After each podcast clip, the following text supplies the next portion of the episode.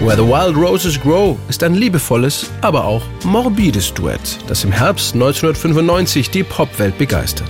Die beiden australischen Sänger, der ehemalige Teenie-Star Kylie Minogue und der Underground-Rocker Nick Cave, sind auf den ersten Blick ein ungewöhnliches Paar.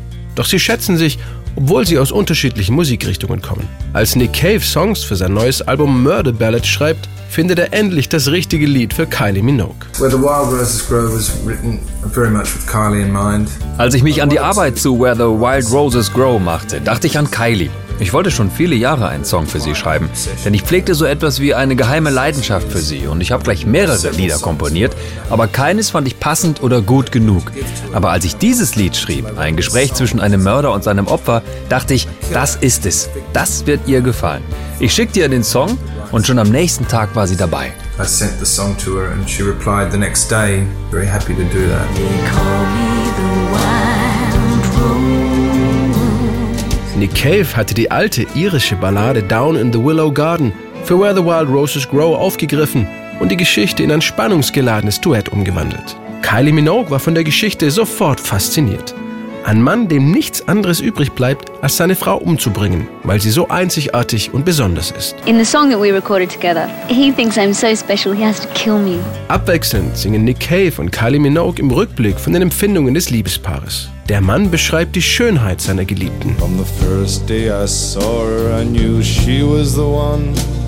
She stared in my eyes and smiled. Die junge Frau singt davon, dass er ihr erster Mann sein wird. He would be first man, and with a careful hand, he wiped out the tears that ran down my face. Drei Tage später wird sie am Fluss ermordet. Doch die Liebe bleibt scheinbar bestehen. Und im wiederkehrenden Refrain wundert sich die Tote, dass die Leute sie immer The Wild Rose nennen. Dabei heißt sie doch Eliza Day.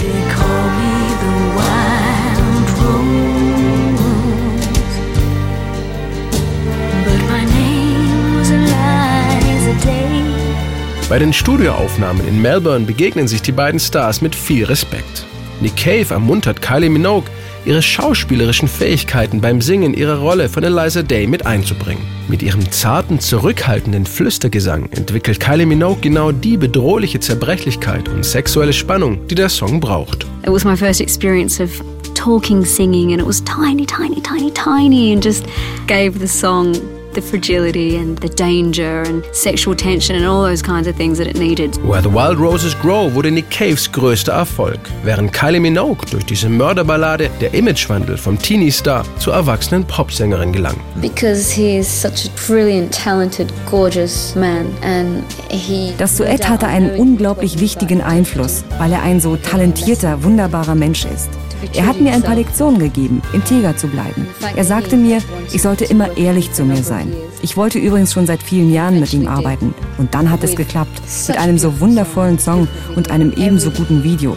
Auch wenn es sich zu schön anhört, um glaubhaft zu sein, die Erfahrung, mit ihm zu arbeiten, war Every zauberhaft. part of my experience of working with him was magical. They call me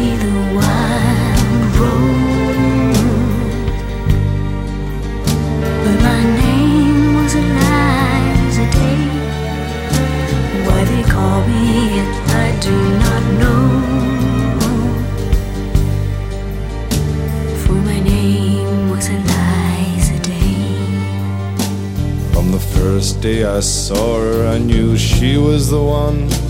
She stared in my eyes and smiled. For her lips were the color of the roses that grew down the river, all bloody and wild.